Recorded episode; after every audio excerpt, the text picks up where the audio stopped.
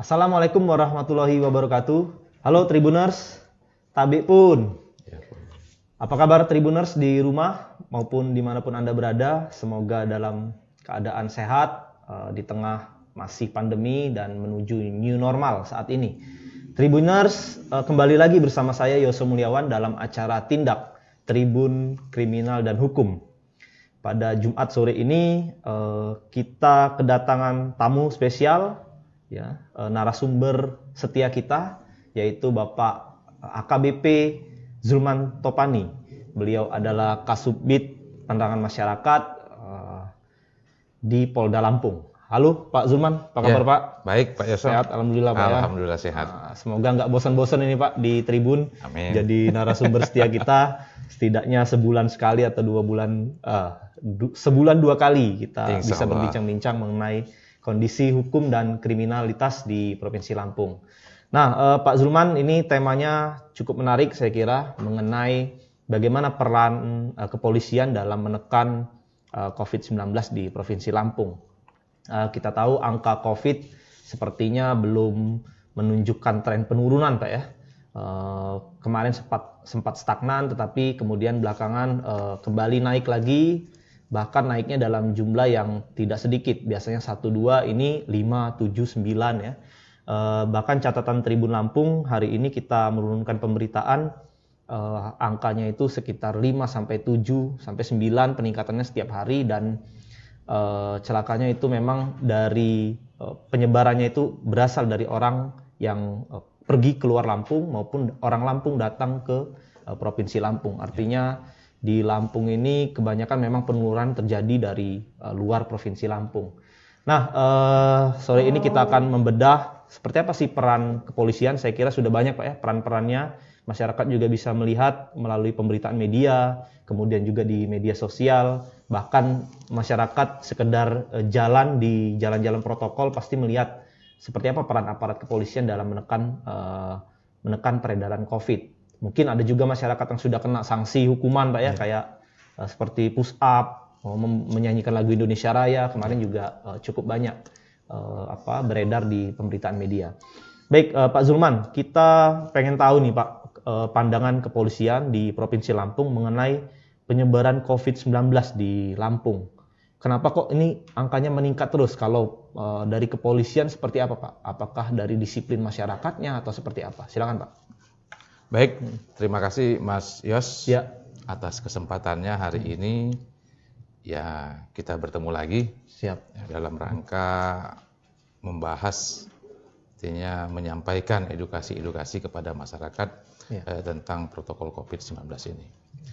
Baik, eh, tadi kita lihat kemarin mm-hmm. itu untuk COVID-19 ya. sendiri yang terkonfirmasi mm-hmm. Di gugus tugas itu ada penambahan lima. Lima orang, Pak ya? Lima orang. Kemudian kita lihat juga untuk skala besar yaitu di Indonesia, mm-hmm. untuk tanggal kemarin itu ada penambahan lebih kurang itu 200 eh 2700 mm-hmm. 2700-an, 2719 kalau nggak salah. Oke. Okay. Nah, berarti memang penambahan-penambahan yang eh, terkonfirmasi positif eh, COVID ini hmm. semakin hari eh, semakin bertambah. Betul.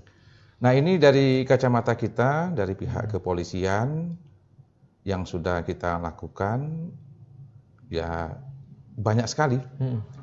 Ini mulai dari awal masuknya COVID, hmm. awal Maret, itu kita sudah melaksanakan kegiatan-kegiatan operasi kepolisian hmm. khusus untuk pencegahan eh, penanganan COVID-19 COVID ini. Ya. Yaitu operasi yang kita laksanakan itu adalah bersandikan operasi Amanusa 2. Hmm.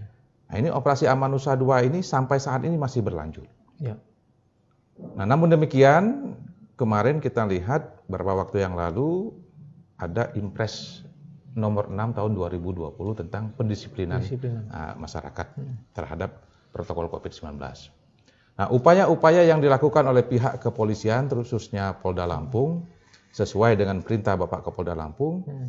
kita berupaya semaksimal mungkin. Yang pertama kali kita lakukan adalah mendisiplinkan dulu anggota kita. Okay. Nah, ini sudah kita laksanakan dari minggu kemarin. Hmm. Seluruh jajaran Polres dan Polda melaksanakan kegiatan-kegiatan pengecekan pendisiplinan anggota. Ya. Nah, di mana kegiatan-kegiatannya yang kita laksanakan adalah awal masuknya anggota ke kantor itu sudah ada pengecekan. Kemudian pada saat-saat anggota melaksanakan tugas di ruangan itu juga kita ada pengecekan. Dan kemudian kita juga melaksanakan kegiatan-kegiatan antisipasi seperti kita menyemprotkan disinfektan di ruangan-ruangan. Ini setiap minggu kita semprot semua ruangan. Mm. Dan itu sudah ada petugas yang ditunjuk yang disebutkan oleh Bapak Kapolda. Mungkin itu Mas Yos. Ya, baik uh, Pak Zulman ini kan uh, ada Impres ya nomor 6 tahun 2020. Uh, kemudian juga uh, Polda melakukan implementasi dengan dimulai dari internal. Artinya kita pengen menunjukkan contoh terlebih dahulu Pak ya kepada masyarakat bahwa di internal di internal kepolisian sendiri uh, itu sudah apa namanya berupaya uh, melakukan protokol kesehatan ya. disiplinkan diri. Kemarin juga uh, di di pemberitaan itu uh, yang kita tampilkan itu ada polisi yang kena hukuman yeah. ya, push up karena nggak pakai masker yeah. segala macam. Nah, eh, sejauh ini selain di internal seperti apa Pak kalau ke masyarakatnya? Eh, apakah melakukan razia-razia atau seperti apa? Uh, baik Mas Yos. Yeah. Jadi untuk kegiatan-kegiatan sendiri yang dilakukan Polda Lampung dan jajaran tadi sudah kami sampaikan bahwa hmm. kita ada kegiatan operasi Amanusa 2. Hmm. Nah ini kita kegiatan kegiatan ini dilaksanakan setiap hari. Yeah.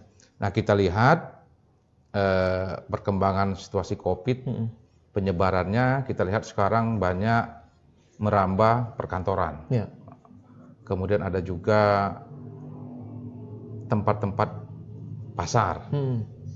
Nah, kegiatan-kegiatan operasi Amanusa 2 ini kita menyasar tempat-tempat tersebut. Okay. Nah, seperti kita ke mall, hmm. nah, kita melakukan pengecekan eh, kepada masyarakat, hmm. menghimbau dan mendisiplinkan masyarakat hmm. agar selalu eh, mematuhi protokol COVID-19. Hmm. Nah, kemudian kita juga mengecek juga ke kantor-kantor. Hmm. Tim ini gabungan, Pak. Yeah. Jadi ada TNI, ada Polri, dan ada Satpol PP. Hmm. Jadi tiga tim ini bergabung melaksanakan pengecekan-pengecekan hmm. eh, baik itu di pasar, hmm. mall, perkantoran, kemudian di jalan-jalan. Yeah. Nah ini untuk saat ini memang ini kita kita efektifkan. Hmm. Jadi kita harus melakukan kegiatan ini secara maksimal. Hmm. Karena kita lihat penambahan penyebaran COVID ini hmm. Semakin hari bukan menurun tapi semakin menaik. Hmm. Nah kita berharap untuk Provinsi Lampung sendiri eh, kita upayakan semaksimal mungkin untuk peningkatan ini jangan terlalu besar ya. sehingga kita tidak termasuk ke zona merah. Betul. Mungkin itu Mas. Oke. Kalau kepandangan dari kepolisian sendiri sejauh mana sih Pak disiplinnya masyarakat sekarang? Karena kan tadi eh, Pak Zulman bilang ini sudah masuk ke perkantoran, kemudian eh, di pasar-pasar juga eh, terjadi penyebaran. Eh, mungkin tidak masif, tapi ada case-case kayak misalkan di pesawaran itu ada di beberapa pasar itu ketika di rapid test ada yang reaktif. Jadi kita temukan itu di pemberitaan kita. Kemudian di perkantoran itu seperti misalkan kemarin di dinas salah satu dinas di Pemkot Bandar Lampung. Bahkan kalau untuk kalangan bukan hanya masyarakat biasa tetapi pejabat juga sudah ya. uh, terkena di Lampung ini kan. Uh, walaupun itu memang dari luar ya seperti kemarin wakil bupati Waikanan. Ya. Nah, sejauh mana sih Pak disiplinnya masyarakat sekarang ini? Uh, untuk sampai saat ini hmm. masyarakat sudah cukup disiplin sebetulnya. Hmm. Nah, namun demikian Lampung ini saat ini sudah termasuk hmm. kategori kota wisata. Oke. Okay. Nah, kita lihat kemarin libur weekend, ya, weekend kemarin. mulai Kamis, Jumat, hmm. Sabtu dan Minggu. Ya. Nah, ini banyak sekali hmm. yang dari luar Lampung ya. melaksanakan kegiatan wisata ke Lampung. Ke Lampung. Nah, terutama destinasi pantai. pantai. Nah, ini kita pihak keamanan tetap hmm. tetap melakukan pengamanan-pengamanan. Ya. ya kita tidak bisa melarang hmm. dan memang kita hanya menghimbau hmm. untuk selalu menggunakan protokol ya. COVID-19. Hmm.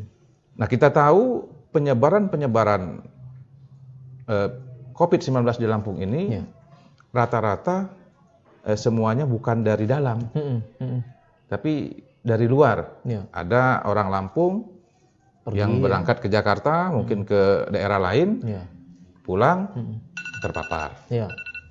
Nah, kemudian ada juga orang luar yang datang, Datang ke kita, Lampung. kemudian Mm-mm. ada yang terindikasi keluarganya yang di sini terpapar juga.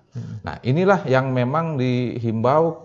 Kemarin saya dengar ada himbauan dari Pak Gubernur kalau tidak salah agar eh, kita masyarakat Lampung kalaupun tidak terlalu penting Ya. kalau bisa kita tidak usah keluar Lampung. Intinya kita tetap be- eh, beraktivitas di Lampung. Tapi kalau memang ada hal-hal yang penting ya mungkin itu silakan dengan menggunakan protokol COVID-19. Baik.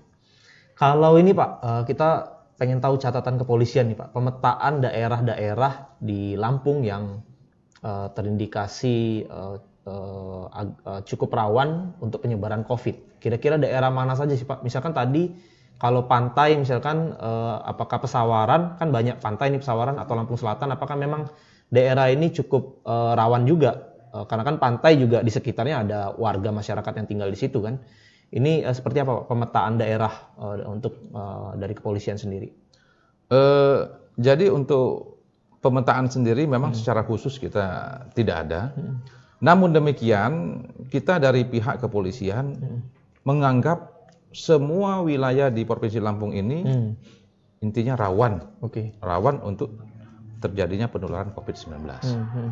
Nah, jadi kita tidak menganggap bahwa ini tidak, ini tidak, tidak. Jadi semuanya kita anggap rawan. Hmm. Jadi sehingga masyarakat akan melaksanakan kegiatan-kegiatan protokol COVID-19 ini dengan baik. Hmm. Bahwa memang eh, kita harus mengatensi, menganggap bahwa semua eh, wilayah ini rawan terpapar COVID-19. Iya, iya. Nah kemudian apa yang dilakukan oleh Polda Lampung? Nah, tadi sudah saya sampaikan bahwa eh, kita sudah melaksanakan kegiatan-kegiatan preemptif, preventif dan juga represif.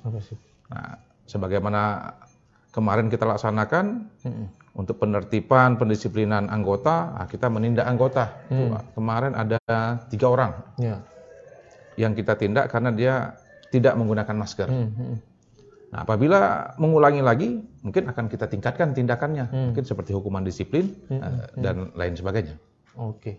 Ya, jadi memang nggak bisa kita kotak-kotakan daerah ini tidak rawan, daerah ini rawan, Pak ya, karena eh, kayak kemarin saja eh, pesisir barat yang kita kira jauh, ternyata tiba-tiba ada Mem- angka, Angka yang COVID. besar, ya. Kemudian Waikanan yang tadinya zona hijau, ternyata ada bahkan eh, tiba-tiba wakil bupati. Jadi tidak bisa kita kotak-kotakan begitu, Pak ya. Nah, eh, terkait tadi Pak eh, yang dilakukan oleh kepolisian kan tadi Bapak sebut ada langkah eh, preemptif, kemudian langkah eh, preventif dan represif. Nah, ini eh, kita pengen tahu kalau preventif oke lah kita sudah tahu preemptif, sosialisasi, pencegahan segala macam.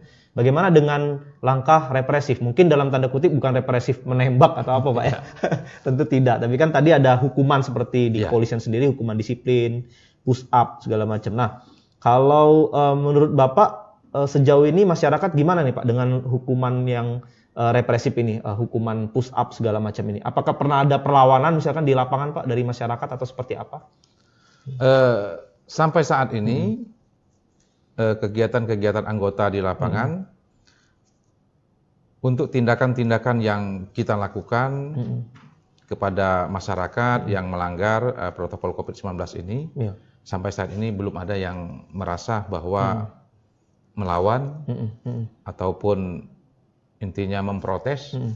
Nah, kita berterima kasih bahwa masyarakat kita sudah sadar Hmm. bahwa memang protokol COVID-19 ini sangat penting Ya. dan itu pun bukan untuk kita, bukan untuk anggota. Mm-mm. Jadi untuk masyarakat itu sendiri, Iya, untuk keamanan, kesehatan daripada masyarakat itu sendiri. betul. Nah, itu jadi Tribuners eh, sudah ditegaskan oleh Pak Zulman dari kepolisian kalau di jalan eh, dilakukan tindakan represif dalam tanda kutip eh, hukuman disiplin seperti push up ya, menyanyi Indonesia Raya itu jangan melawan atau Ya. merasa apa tidak terima Tidak gitu Pak ya terima. karena ini kan demi eh, kita sendiri para Tribuners eh, demi kesehatan kita, demi pencegahan eh, COVID-19. Karena kemarin juga beredar itu Pak di media sosial kan uh, divideokan oleh masyarakat ada apa uh, dua warga ya uh, sepertinya bukan dari Lampung asalnya, ya. mungkin dia dari luar, uh, dia tiba di Lampung, kemudian di stop, dia seperti melakukan apa uh, apa uh, debat ya dengan kepolisian, dengan petugas. Waktu itu kalau tidak salah bukan kepolisian pak, aparat uh, aparat lain uh, berdebat, tidak mau disuruh pakai masker dan lain sebagainya. Nah uh, pak, uh, ini kan kalau kita secara kasat mata kan uh, di jalan-jalan saja kita sering nih nemuin ada warga yang Eh, nggak uh, pakai masker, berkendara nggak pakai masker. Kira-kira uh, ini yang bikin masyarakat masih uh, seperti itu tuh seperti apa Pak ya? Apakah memang sosialisasinya yang uh, kurang? Tapi sepertinya sudah begitu masif ya. ya. Apakah memang kesadarannya atau sanksinya yang kurang represif misalnya? Kira-kira apa nih Pak yang menyebabkan seperti itu Pak? Uh, baik Mas Yos. Hmm. Uh, jadi memang hmm ya kita melaksanakan kegiatan-kegiatan hmm. di lapangan, hmm. ya kita masih menemukan yeah. memang eh, masyarakat yang hmm. melanggar eh, protokol COVID-19 ini. Hmm. Hmm. Terutama yang paling banyak itu memang lupa menggunakan lupa, ya. eh, masker. Hmm, hmm. Nah, tapi kita lihat dia tidak menggunakan tapi maskernya ada nih. Ya, sebenarnya ada ya. ada di mobilnya, ada di dashboardnya, uh, nah, itu. Tergantung di leher. Ya, gitu ada ya. tergantung di leher. Jadi hmm. penggunaan-penggunaan masker inilah yang memang ya. eh, masyarakat ya mungkin sudah digantung tapi lupa memakai. Hmm, hmm nah hmm. inilah tugas-tugas dari kami aparat ya. kepolisian dan TNI, hmm, hmm kemudian pemerintah daerah nah, untuk mengingatkan itu. Hmm nah, sehingga eh, masyarakat sudah terbiasa okay. untuk mematuhi protokol COVID-19. Oke. Okay. Baik, uh, Pak Zulman, Kira-kira kalau uh, dari evaluasi kita, apakah ada pemikiran untuk sanksinya ditingkatkan Pak? Kalau kemarin kan masih push up, menyanyikan lagu Indonesia Raya, apalagi lah sanksi-sanksi moral. Ada nggak sanksi yang lebih uh, tegas lagi, misalkan sudah dipikirkan oleh pihak kepolisian agar uh, masyarakat lebih disiplin gitu Pak? Nah ini kita hmm. lihat kemarin ada Pergub nomor 45 tahun okay, 2020 dari, dari gubernur ya. Okay. Itu ada sanksi di situ. Nah. nah termasuk ada sanksi e, denda juga. Oke. Okay. Nah, cuman memang untuk pelaksanaannya kita masih menunggu. Mm -hmm. Apakah nanti akan dilaksanakan mm -hmm. atau bagaimana bentuknya? Nanti kita menunggu dari perintah dari mm -hmm. pimpinan. Tetapi keterlibatan timnya uh, unsurnya apa aja nih Pak di dalam pelaksanaan pergub itu? Apakah kepolisian juga termasuk kok? Sama Pak. Jadi masuk. semua stakeholder terkait termasuk. Mm -hmm. Jadi kepolisian, TNI dan pemerintah daerah. Nah, dalam hmm. hal ini biasanya uh, rekan-rekan dari Satpol PP yang hmm. membantu kita di situ. Oke. Okay. Nah, uh, di kepolisian sendiri kan kalau sekarang sedang tren nih Pak rapid test massal gitu ya. Uh, bahkan kepala daerah juga uh, terakhir kemarin Bupati Lampung Selatan itu rapid test. Di kepolisian sendiri gimana Pak? Apakah sudah semua di rapid test seluruh anggota polisi di Lampung atau masih sebagian atau seperti apa pelaksanaan rapid testnya ini Pak? Baik Mas Yos. Hmm.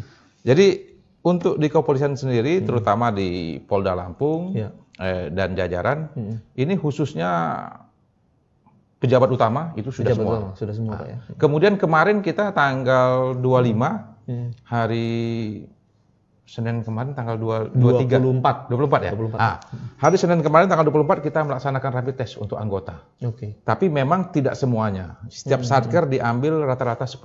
Hmm. Termasuk humas yeah, saya. Yeah, yeah. Dan saya juga rapid test kemarin di sana. Hmm. hmm, hmm. Ya alhamdulillah hasilnya juga negatif. Hmm. Nah, memang kalaupun ada yang reaktif, nah ini langsung ditindaklanjuti dengan hmm. uh, dilakukan swab. Oke. Okay. Nah, kita lihat apakah reaktifnya hmm COVID atau yang lain. Ya. Nah. Tapi sementara ini nggak ada pak ya dari kepolisian di Lampung sepertinya pak ya? Sementara nggak ada. Positif pak ya? Yang positif. Oke. Kalau yang Zulman aman pak? Ya aman. aman juga berarti saya ini pak.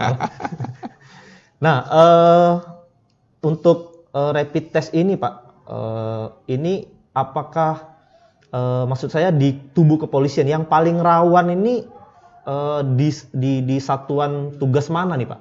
misalkan kayak di Polantas mungkin yang memang dia di jalan ya. atau misalkan uh, tim uh, satuan dari Intel misalnya yang sering ya. uh, apa uh, ya di lapangan ya bertemu dengan masyarakat apa Babinsa misalnya ya. Nah itu di mana aja Pak yang satuan yang paling paling uh, rawan gitu Pak di kepolisian sehingga jadi uh, apa jadi jadi konsentrasi kita Baik, Mas Yos. Hmm. Jadi untuk di kepolisian ini hmm. ada beberapa hmm. kegiatan. Yang yeah. ad, yang pertama ada opsionalnya, hmm. hmm. yang kedua ada administrasinya. Hmm. Nah, terutama yang paling rawan untuk hmm. di kepolisian itu yang pelayanan. Hmm, hmm. Nah, seperti pelayanan kepada masyarakat, ada yang pelayanan SKCK, SKCK okay. dan juga kegiatan-kegiatan operasional kepolisian, hmm. nah, seperti yang dilaksanakan oleh anggota-anggota kita, eh, seperti lalu lintas, hmm. kemudian anggota intelijen yang ber hmm. full bucket ke lapangan. Yeah, yeah. Nah, berikut juga humas seperti kami ini, hmm, hmm, hmm. yang memang notabene setiap hari bertemu dengan rekan-rekan media, media okay. uh, untuk menyampaikan apa-apa hmm. yang dilaksanakan yang dilaksanakan oleh uh, kegiatan-kegiatan kepolisian. Hmm, hmm, hmm. Oke, okay. kalau di uh, uh, uh, hubungan dengan dengan masyarakat, pak ya, uh, protokol kesehatan yang seperti apa pak yang diterapkan oleh uh, kepolisian? Misalkan kalau Intel nih yang kita bayangkan adalah misalkan uh, atau uh, reskrim lah kan menyamar tuh pak ya apakah juga pakai masker atau seperti apa kemudian uh, yang yang berhubungan dengan dengan jurnalis itu seperti apa protokol kesehatan yang dijalankan ketika ekspos kasus misalnya ya. ketika proses wawancara gitu pak hmm. ya baik mas Yos hmm. jadi untuk di kepolisian sendiri hmm. kita sudah ada SOP-nya ya. seperti pelayanan uh, reskrim hmm. nah, reskrim setiap hari ya harus harus melayani masyarakat, memeriksa hmm. masyarakat. Kasus-kasus harus selesai. Yeah. Nah ini sudah ada SOP protokol kesehatannya hmm. sendiri pada saat pemeriksaan, pada hmm. saat uh, uh, orang yang diundang datang, yeah. nah, dia sudah dicek hmm. suhu tubuhnya, kemudian uh, cuci tangan, hmm. nah, dan kemudian uh, berhadapan dengan kita Penyidik, mempunyai ya? sket, hmm. apa skat Oh gitu. Nah, jadi dengan penyidik dia sudah ada sekatnya. Hmm. Seperti yang di minimarket itu pak? Ya ada, sama. Uh, pakai plastik. Ya gitu? pakai plastik hmm. ataupun kita kaca. Hmm. Kalau yang nyamar justru lebih lebih nggak nggak kelihatan lagi penyamarannya pak pakai masker kan sudah ya yang jelas untuk lagi. yang di lapangan kita hmm. harus menggunakan uh, protokol hmm. covid 19 hmm. yaitu 3 m tadi hmm. yang pertama kita memakai masker ya. yang kedua kita menjaga jarak hmm. dan yang ketiga kita harus Sering-sering cuci tangan. Hmm. Nah, jadi selesai kegiatan cuci tangan, hmm. mau kegiatan cuci tangan lagi. Oke. Okay. Siap. Nah, uh, Pak Zulman, uh, ini untuk uh, ke depan ini, karena kan sekarang masih sebetulnya uh, pandemi. Kalau dikatakan new normal, ya itu kan sebetulnya adaptasi dengan dengan kehidupannya saja. Tetapi kan virus tetap yeah. uh, sepertinya tetap nih uh, dengan ditunjukkan angka yang yang semakin meningkat. Nah, menurut Pak Zulman, eh, seperti apa sih semestinya eh, masyarakat eh, di di apa di kehidupan new normal ini? Yeah. Apakah memang betul-betul seperti sebelum pandemi atau eh, mm -hmm. eh, apa namanya kehidupannya normal biasa, tetapi uh, ada pembatasan-pembatasan tertentu? Ya. Yeah. Mm -hmm. eh, sebagaimana kita ketahui, virus COVID-19 mm -hmm. ini saya mm -hmm. Tetap ada di Indonesia kayaknya. Yeah, yeah. Kita sambil menunggu uh, vaksin dan obatnya. Mm. Jadi mungkin sama seperti flu. Ya kan? yeah, yeah. Jadi kita bisa sakit tapi bisa sembuh kalau mm. sudah ada hmm, obatnya. Mm. Mm. Nah ini kami intinya menghimbau masyarakat. Yeah. Ya kita tidak bisa menolak virus ini. Mm. Mm. Jadi virus ini tidak bisa kita tolak karena kita juga tidak bisa. Ya, vaksinnya belum ada, ya. Pak ya. Nah, upaya-upaya yang harus hmm. dilakukan oleh masyarakat yaitu hmm. mematuhi protokol COVID-19. Hmm. Nah, 3M tadi, ya. memakai masker, kemudian menjaga jarak dan mencuci tangan. Hmm. Nah, ini kita tidak usah muluk-muluk. Hmm. Hmm. Kita mulai dulu dari diri kita pribadi, okay. dari diri kita sendiri. Hmm. Nah, kalau semua masyarakat sudah menyadari seperti itu, ya, ya mudah-mudahan hmm. virus COVID-19 ini untuk di Provinsi Lampung ini untuk penyebarannya ya, ya. Uh, mudah-mudahan uh, tidak terlalu besar mm -hmm. dan kita masih bisa mempertahankan uh, provinsi Lampung ini masih zona hijau ini ya. Jadi. Baik. Nah Pak, uh, ini kan kita sudah masuk ke perkantoran Pak ya, uh, apa uh, virus corona ini sudah uh, menyasar orang-orang yang bekerja di kantor. Nah tentu kepolisian nggak bisa terlalu uh, full, misalkan sampai di ruang-ruang kantor gitu Pak ya, menjaga gitu kan, me melihat apakah masyarakat disiplin. Kita minta uh, apa nih Pak imbauan kepada uh, apa orang-orang yang bekerja di kantor nih Pak dari kepolisiannya. Karena kan kita nggak nggak bisa uh, satu kantor satu polisi misalnya kan ya. mungkin tidak bisa seperti itu. Silakan Pak. Ya. Jadi kegiatan-kegiatan yang kita laksanakan, mm-hmm. nah, seperti tadi saya sampaikan, yeah. ada kegiatan operasi Amanusa 2, mm-hmm. nah, kita menyasar, menyisir kantor, mm-hmm. kemudian pasar. Nah ini kita melakukan edukasi-edukasi, mm-hmm. jadi himbauan-himbauan kepada eh, kantor, yeah. misalnya direkturnya, mm-hmm. kita ngobrol, kita sampaikan bahwa mm-hmm. eh, tetap harus melaksanakan protokol COVID. Yeah, yeah seperti tadi saya masuk ke sini hmm. di tribun, hmm. nah kita dicek, hmm. yeah. kemudian cuci tangan, cuci tangan, nah, kemudian barulah kita dipersilakan Nah ini kegiatan-kegiatan protokol COVID seperti ini wajib hmm. dilaksanakan hmm. di semua perkantoran. Oke. Okay. Nah kemudian memang yang lain kita sampaikan juga hmm. kepada uh, pimpinan perusahaan. Yeah. Silahkan saja untuk meng, apa, hmm. membuat kebijakan-kebijakan yang baik. Mungkin uh, karyawan tidak masuk semua. Hmm, nah, hmm. mungkin bergantian masuknya. Ya, pakai nah, sehingga ya. tidak tidak terlalu penuh hmm, nah, di ruangan di kantor, ya? nah, di kantor. Nah, kayak kita eh, di Polda juga kita sudah ada pengaturan-pengaturan tersendiri. Hmm. Kalau yang memang PNS, nah, ya. nah, kita atur ada dua shift dia. Okay. Jadi tidak tidak semuanya hmm. masuk. Intinya. Ada yang satu hari masuk, satu ya. hari enggak gitu pak ya. Jadi tidak di kantor tidak numpuk dan tidak penuh, hmm. tapi tetap dia bekerja dari rumah. Hmm. hmm, hmm. Baik. Nah, uh, imbauannya juga untuk aparatur pemerintah nih Pak. Uh, karena kan tadi ada uh, wakil bupati bahkan kena, kemudian ada asisten kepala dinas, bahkan kalau di Pemkot Bandar Lampung ada di salah satu dinas. Nah, kira-kira uh, seperti apa nih Pak imbauan ke aparatur pemerintah? Eh, jadi ini bukan himbauan kepada ya. aparatur pemerintah ini. Ya. Jadi himbauan kepada semua masyarakat, semua masyarakat. Provinsi Lampung. Hmm. Uh, mari kita patuhi protokol COVID-19 ini hmm. uh, dengan melaksanakan 3M tadi. Ya. Yang pertama kita selalu menggunakan masker, memakai hmm. masker, hmm. kemudian kita selalu menjaga jarak apabila kita bertemu, ya.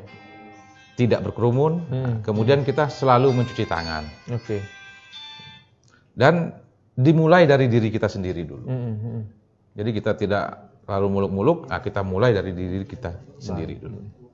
Oke, nah Pak Zulman, kan kita lihat di dulu waktu uh, bukan dulu lah ya, beberapa bulan yang lalu ketika masa awal-awal pandemi itu posko berdiri Pak ya di di ya. pintu-pintu yeah. masuk uh, provinsi Lampung, uh, kemudian ada banyak petugas yang berjaga. Nah perlahan-lahan belakangan kan bahkan posko itu ditiadakan Pak ya Artinya ya dalam tanda kutip dibubarkan lah gitu kan, dianggap sudah tidak apa, mungkin tidak berfungsi karena new normal. Nah kira-kira uh, itu seperti apa Pak? Apakah memang sudah dalam uh, hasil kajian yang matang dengan uh, tidak adanya posko lagi atau seperti apa Pak? Kalau dulu kan musim-musim mudik ya, yeah. nggak boleh mudik ke sini atau seperti apa Pak? Uh, untuk kegiatan-kegiatan tersebut, hmm. Hmm. memang saat ini kita kan sudah new normal, adaptasi yeah. kebiasaan hmm. baru. Jadi kita tidak bisa melarang orang melarang untuk, orang untuk datang. masuk, okay. untuk datang. Hmm. Nah, hanya yang kita lakukan saat ini adalah menghimbau, hmm. mendisiplinkan masyarakat baik yang dari luar maupun yang di dalam, hmm. di dalam provinsi, hmm. masyarakat Lampung sendiri. Hmm. Intinya kita mendisiplinkan. Okay. Mengingatkan, menghimbau, hmm. mendisiplinkan agar hmm. masyarakat semua masyarakat Provinsi Lampung ini hmm. mentaati protokol Covid 19. Oke. Jadi memang karena sudah new normal ya sudah kita uh, normal lagi seperti biasa tetapi dengan uh, tadi adaptasi disiplin baru ya. betul ya. disiplin protokol kesehatan ya. uh, baik itu dari mulai diri sendiri kemudian di tempat kerja Pak ya. ya. kemudian uh, aktivitas di masyarakat seperti di pasar ya. di tempat ibadah dan lain sebagainya Pak ya. Baik uh, terakhir mungkin Pak Zulman uh, imbauan lagi nih Pak kepada masyarakat uh, khususnya lagi ketika misalkan di jalan bertemu aparat uh, kemudian uh, kepergok nggak pakai masker dan lain ya. sebagainya. Ya. Silakan Pak. Ya. Baik, eh, kami sampaikan kepada masyarakat ya. eh, Provinsi Lampung khususnya hmm. apabila anda di jalan ya. eh, mungkin pada saat anggota hmm. kepolisian maupun TNI, ya. Pol PP melaksanakan kegiatan-kegiatan eh, razia hmm. dan Anda mungkin ada kesalahan tidak menggunakan hmm, masker. Hmm, hmm. Nah, ini kami harap Anda harus menyadari, menerima apa pun ya. konsekuensi yang nanti diberikan oleh petugas di lapangan. Baik. Dan kami berharap eh, seluruh masyarakat Lampung sadar dan eh, aktif intinya hmm. dalam membantu pihak hmm pihak keamanan, pihak kepolisian, TNI, eh, Pemda eh, dalam rangka mensosialisasikan okay. bahwa kita wajib melaksanakan hmm. protokol COVID-19 eh, pada saat eh, adaptasi kebiasaan okay. baru ini. Jadi nggak cuma melaksanakan diri sendiri, tetapi saling mengingatkan juga, ya. pak ya, uh, antar teman, antar keluarga, antar rekan kerja. Baik, uh, itu tadi Pak Zulman. Uh, terima kasih sudah berbagi dengan kami, dengan Tribuners di rumah bagaimana kita uh, harus selalu meningkatkan disiplin karena entah kapan ini COVID-19 berakhir Pak ya. Uh, tadi sudah ada panduannya dari Pak Zulman uh, termasuk ketika uh, bertemu aparat kepolisian di lapangan uh, yang melakukan razia uh, protokol kesehatan. Itu Pak Zulman, uh, terima kasih sekali yeah, lagi yes, dan nice, uh, kita bertemu di uh, webinar Tribun berikutnya. Uh, tetap setia bersama kami Pak ya menjadi narasumber kami. Itu tadi Tribuners perbincangan kita dengan Pak AKBP Zulman Topani, Kasubit Penerangan Masyarakat Polda Lampung uh, tentang uh, peran Polri, peran kepolisian di Lampung dalam menekan COVID-19. Kita berharap semua kita selalu sehat uh, tanpa uh, terkena virus corona ini dan selalu disiplin uh, dalam melaksanakan protokol kesehatan. Itu tadi perbincangan kita. Kami pamit undur diri. Saya Yosef Mulyawan. Kita bertemu dalam acara tindak pekan depan. Terima kasih. Assalamualaikum warahmatullahi wabarakatuh. Waalaikumsalam warahmatullahi wabarakatuh.